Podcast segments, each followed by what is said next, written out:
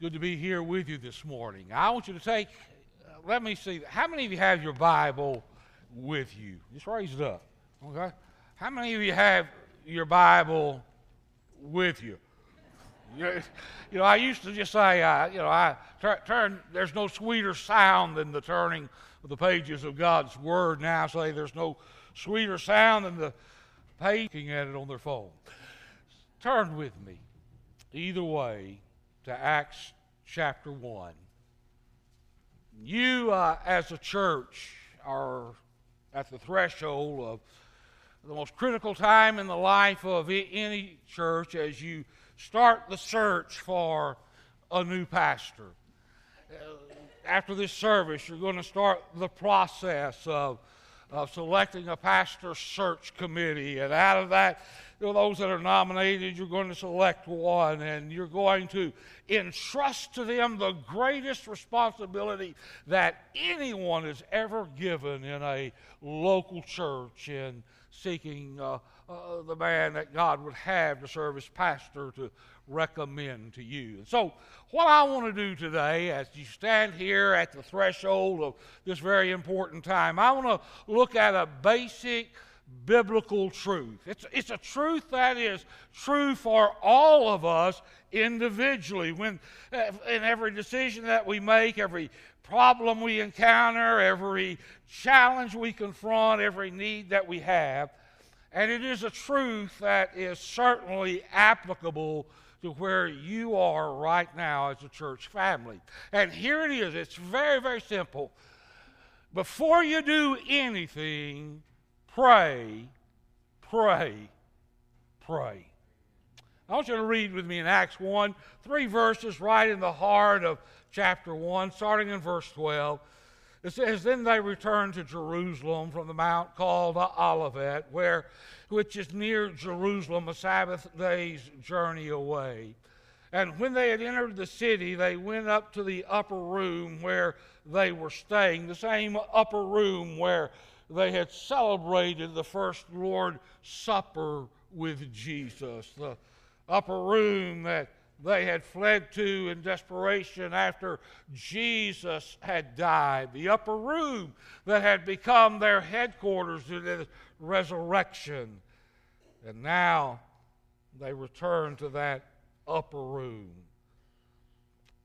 That is Peter and John and James, Andrew, Philip, Thomas, Bartholomew, and Matthew, James the son of Alphaeus, and Simon the Zealot, and Judas the son of James. All of these, with one mind, were continually devoting themselves to prayer, along with the women and Mary, the mother of Jesus, and with his brothers. Acts 1 12 through 14 is a pivotal passage of Scripture.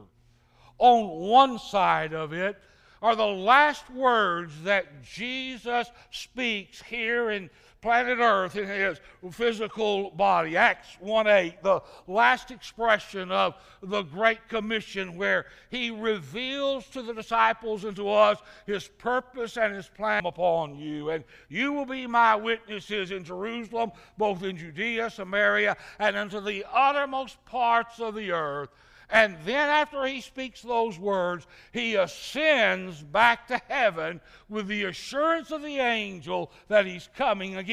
So that's one side of this passage. The other side of this passage is Acts chapter 2, the day of Pentecost, where God the Holy Spirit comes to take up residence within the body of individual believers and within the body of believers to empower and enable us to do what Jesus has commanded us to do.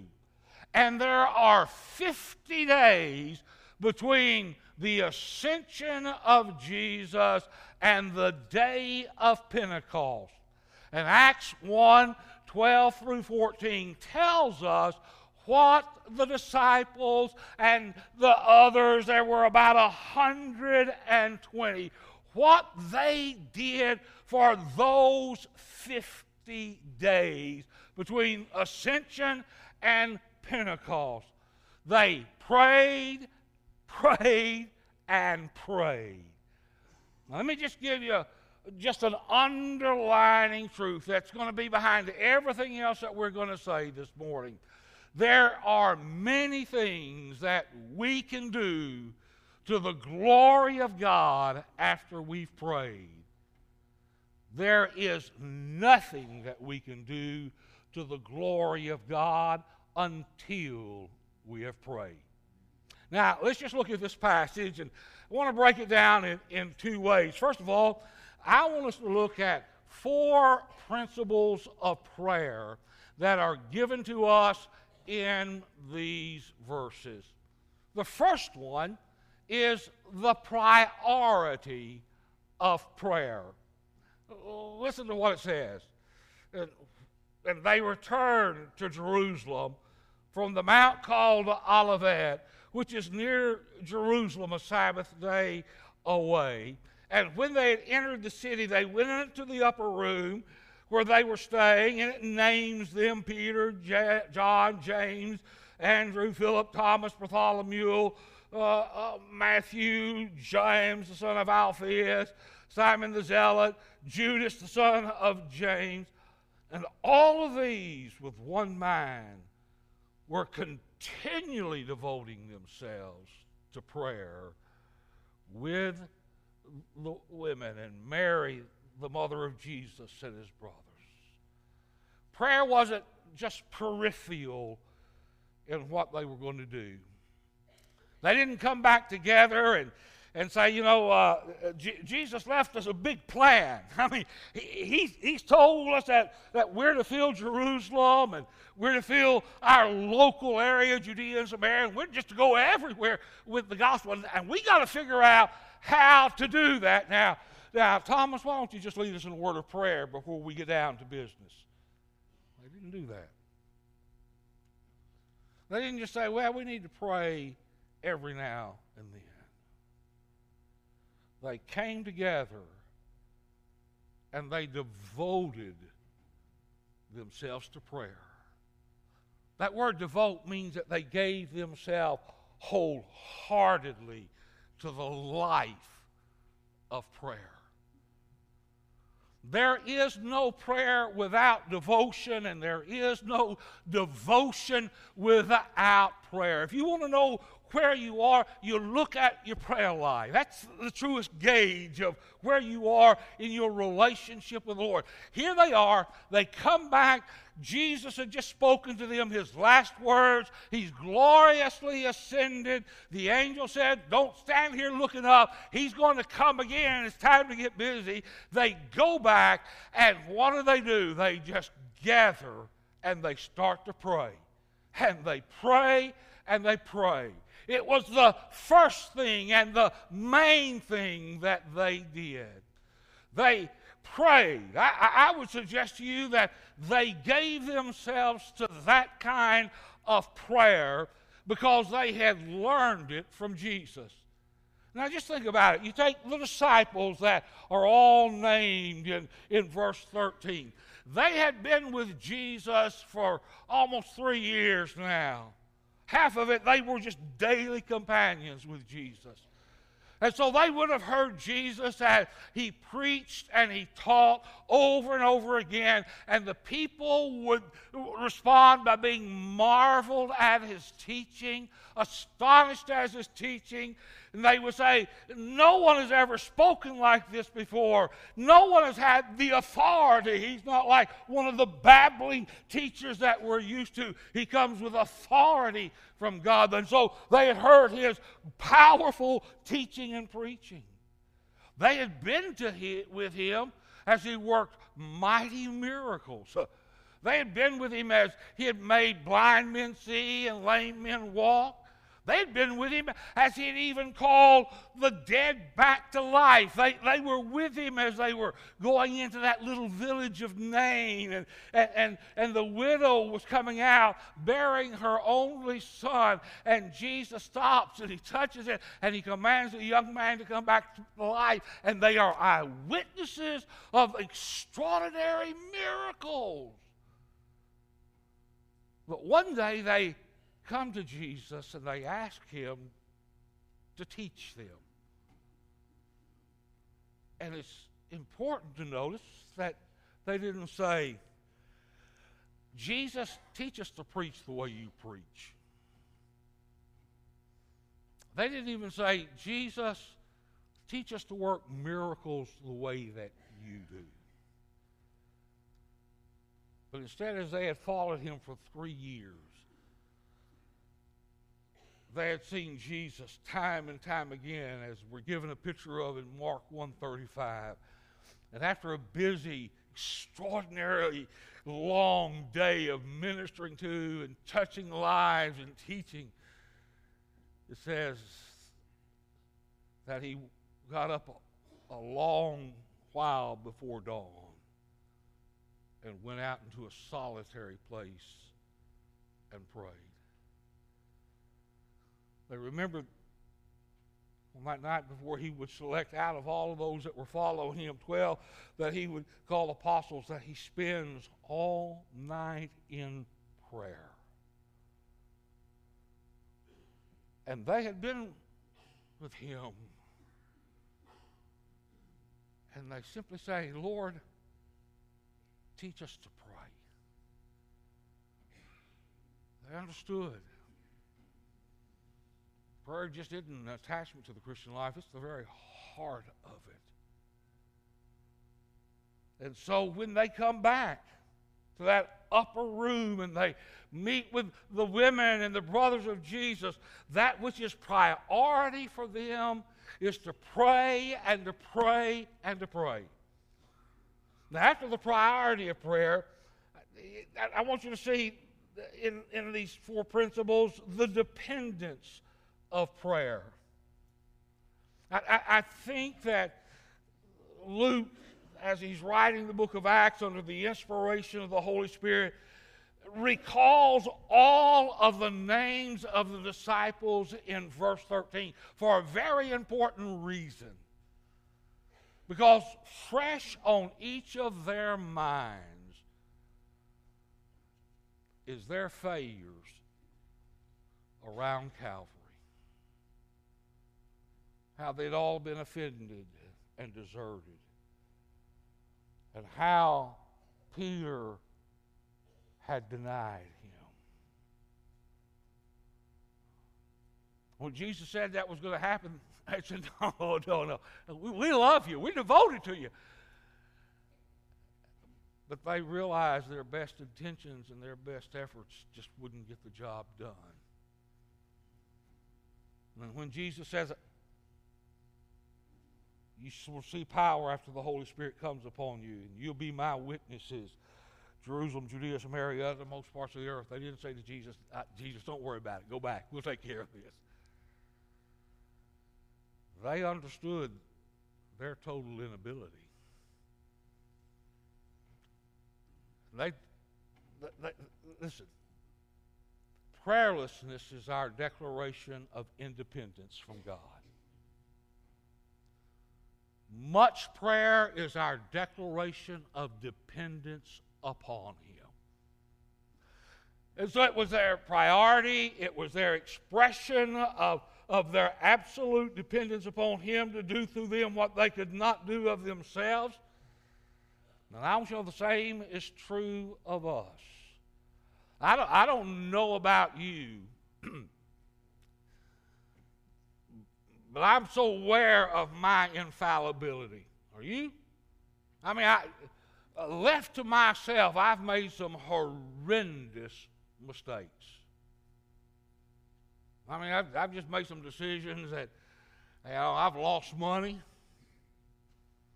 I got involved in an investment scheme, man, going to make a million. And, and, and walked with holes in my shoes for a little while after that, Jimmy. Left to ourselves, we're, we're, we're fallible. I don't know the future, I don't know wisdom. I, I uh, was thinking driving over here today. We drove past Park, and I was at the seminary, at Mid America Seminary, and I was the interim pastor of, uh, of First Baptist Church Parkin. Talmadge, you were, well, you and Barbara were there then. And one day, the pastor search committee from Wynne came. And we talked and we prayed, and they invited me to come. And I, I, I, I'll just be honest with you, I, I went through a real struggle. And the struggle was that there were two excellent things. Two excellent between the choice. And so Janet and I prayed, and I prayed, and, and, and I, I, just, so one day I, I sat down, and, uh, and I got a, a, notepad, and I draw, drew a line down the middle of two pages. And, and here were the pros and the cons of staying at the seminary, pros and the cons of coming here. And I was just writing those down, and the Lord spoke to my heart. And He shook my life. And what He said to me is that decision that you make will determine who your oldest son marries. I, am serious and it scared me to death.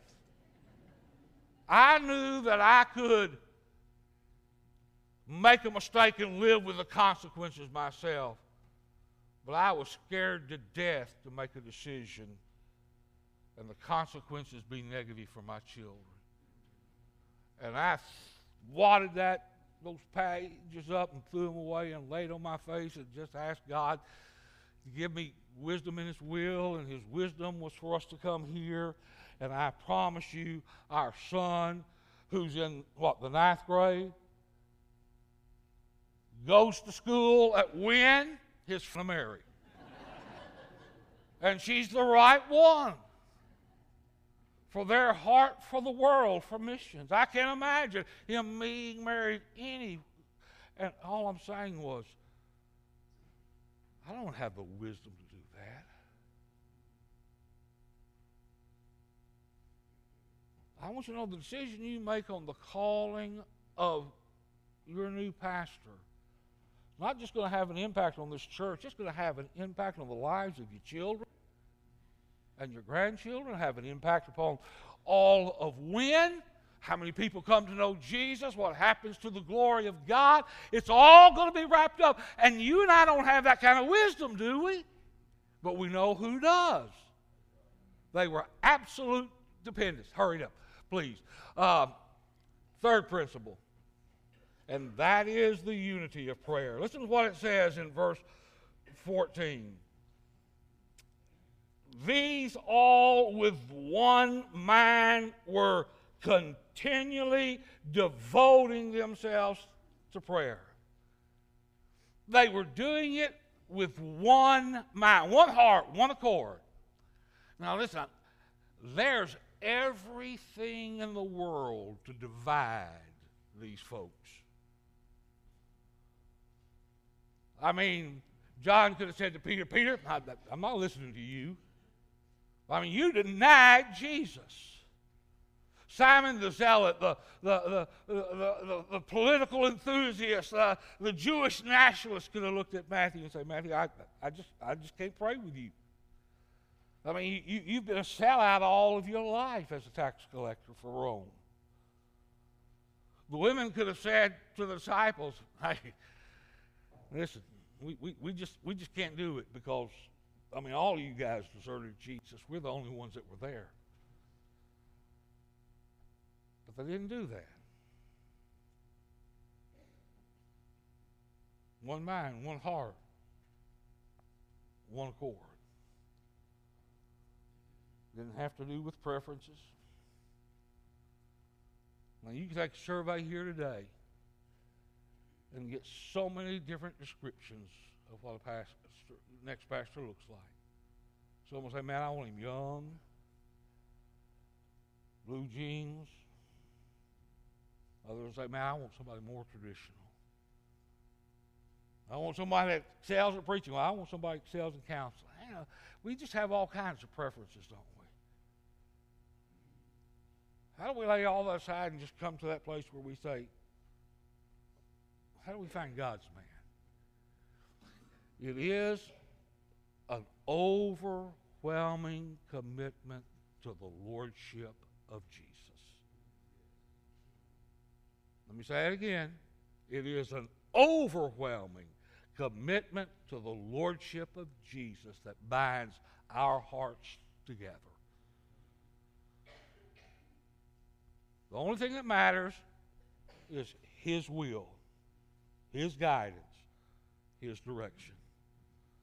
When Jesus was standing in Matthew 16 and he says to, to Peter, Who do men say that I am? And, and Peter said, Well, some of them say you're John the Baptist, one of them say you're Elijah, one of the prophets. And then Jesus said, Who do you say that I am? And Peter said, Thou art the Christ. You're the Messiah. You're the Son of God. You're the Savior. And uh, Jesus said, Blessed are you, Simon uh, of our Jonas, because uh, flesh and blood hadn't revealed this to you, but my Father. And on this rock, on this confession, I'm going to build what? Your church. No. I'm going to build my church. Jesus is the head of the body. I like what Adrian Rogers used to say. Any body that doesn't have a head is dead. And anybody that has two or more heads is a freak.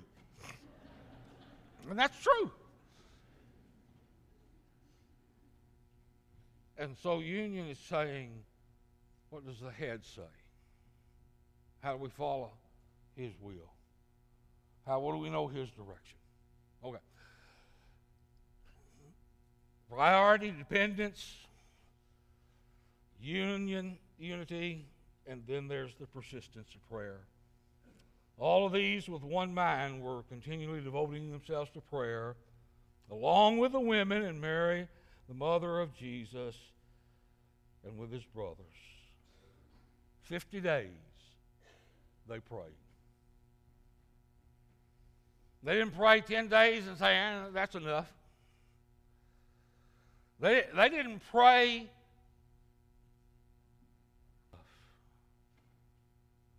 I want to know they didn't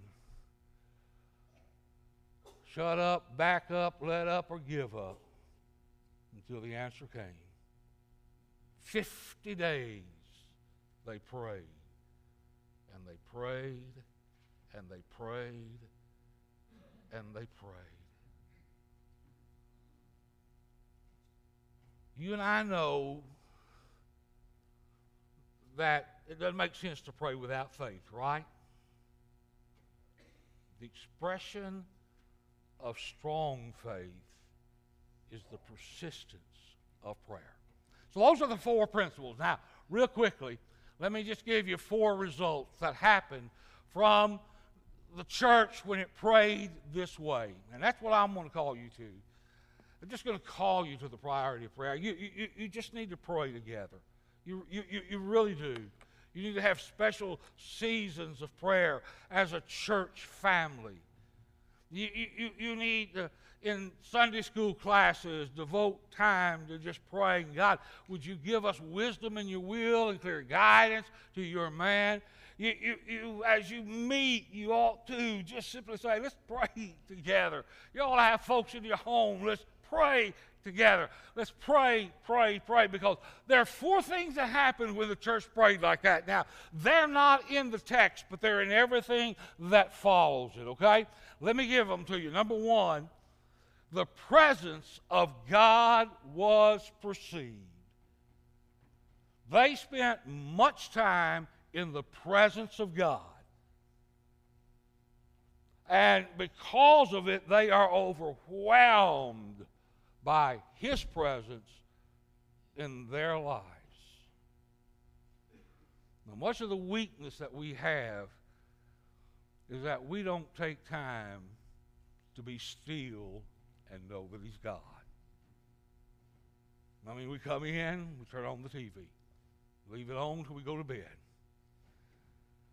We get in the car, instead of solitude and quietness and prayer, we turn on the radio or we talk on the phone. You know, just, we live distracted lives. And we wonder why we don't have this overwhelming sense of the presence of God when we walk out of here.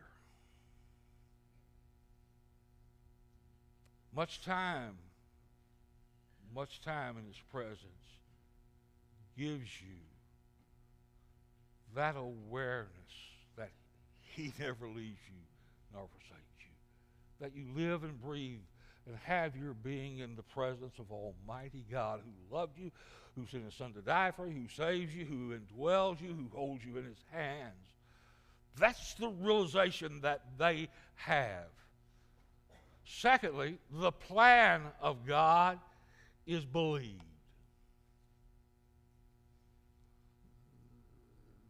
I don't know how to tell you what the will of God is, but I can tell you this that God wants you to know His will more than you want to know it. And that He doesn't play games. He doesn't hold it out like a carrot and when you get close to it, pull it away.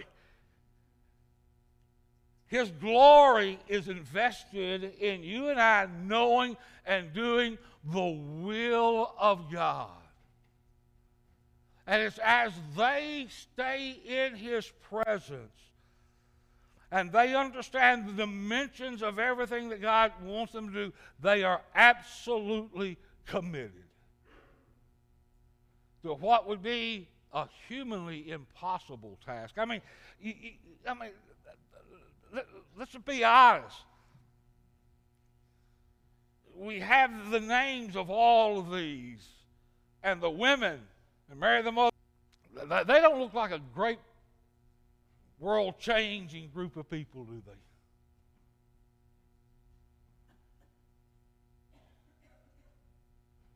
But they're people who lived in His presence, committed to His plan. Not only was the, the presence of God perceived and the plan of God believed, but the power of God was received. 50 days they pray. I don't know about you, but when I spend long times in prayer, God does a lot of rearranging in my life. takes a lot of junk out of my life. There's a whole lot of sanctification that takes place staying in the presence of God. 40 days the day of Pentecost comes. And God, the Holy Spirit, fills and enables them. What difference does it make? 90 days before, Peter had said, I placed my hand on a stack of Bibles. I do not know him. This same Peter, who is the, the, the coward of Calvary, is going to stand in the streets of Jerusalem before the same people who had cried, Crucify him, crucify him. And he's going to preach with power. He's going to preach as the disciples with power bear witness in every language and every dialect so everyone hears the glorious gospel that we just sang about about Jesus and his cross, his death, his resurrection, God's provision of salvation. And they down changed the course of human history. Because when you receive the presence of God, you live in his presence, you believe his plan, you get in on his will you receive his power, then the purpose of God is going to be achieved. That first day on Pentecost, 3,000 people are saved. Wow. We had Men of Memphis conference yesterday, uh, uh, Friday night and Saturday morning. We, we rejoiced because there were 35 men who trusted Jesus as Lord and Savior. 3,000 are saved the first day, and then the Lord adds into the church. I mean, people are being saved. How many of you want to see people saved and Wynne? I mean, we, not only were people being saved and added into the church daily, but the, the church increased in favor with God and man. Everybody said, Wow, God's there. It's real. It doesn't just happen. When we say, Well, let's get somebody to lead us in prayer. It doesn't just happen when we pray every now and then. It happens when we devote ourselves.